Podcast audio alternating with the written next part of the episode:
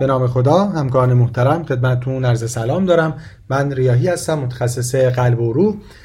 در روز اول کنگره ESC 2022 بارسلونا یکی از trial های مهمی که در Hot Line session از نتایج اون رونمایی شد مطالعه مهم پرسپکتیو بود که اثر داروی sacubitril valsartan رو بر cognitive function بررسی کرده بود.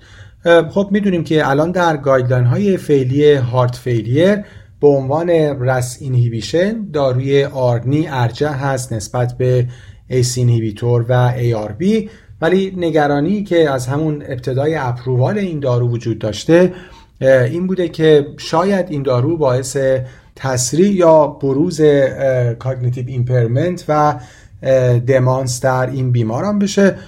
با توجه به اینکه می‌دونیم خب درصد زیادی از بیماران heart failure حالا بر اساس مطالعات بین 30 تا 80 درصد این بیماران دچار درجاتی از cognitive impairment میشن و این بیماران نسبت به general population در ریسک بیشتری از نظر ابتلا به دمانس هستند و خب داروی sacubitril valsartan هم یک بخشی sacubitril هست که یک نپریلیزین اینهیبیتور هست و نپریلیزین هم یکی از آنزیم های متعددی هست که در دگریدیشن آمیلوید بتا پپتاید ها دخالت داره که خب تجمع این آمیلوید بتا پپتاید باعث بروز آلزایمر در افراد میشه. برای همین همیشه این نگرانی وجود داشته که داروی sacubitril valsartan ممکنه در بیماران مبتلا به heart failure باعث افزایش و تسریع cognitive impairment بشه.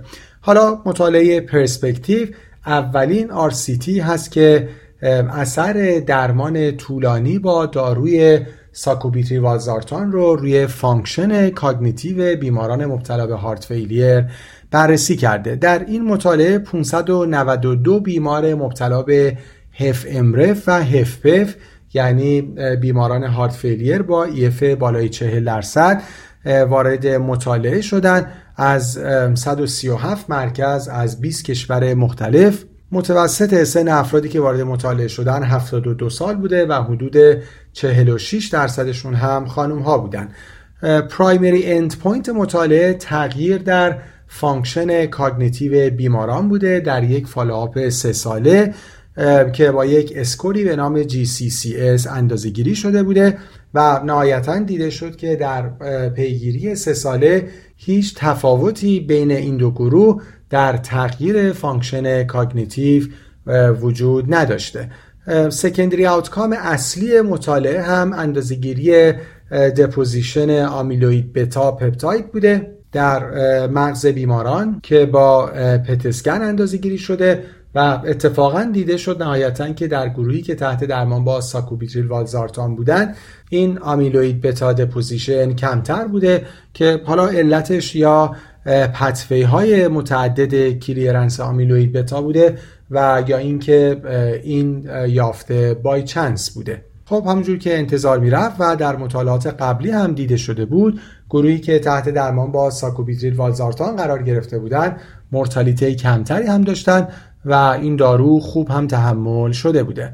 و نهایتا نتیجه مطالعه این بوده که در حال حاضر هیچ evidence ی وجود نداره که neprilysin inhibition یعنی درمان با داروی ساکوبیتریل والزارتان در بیماران heart failure باعث افزایش ریسک cognitive impairment بشه. و این مطالعه عملا تاییدی بود بر بخش دیگه ای از safety این داروی مهم در درمان بیماران مبتلا به heart failure. همکاران محترم برای شنیدن مرور نتایج مطالعات دیگه که در کنگره ESC در hotline session ها نتایجش release میشه به صفحه و سایت Daily Cardiology می‌تونین مراجعه کنین.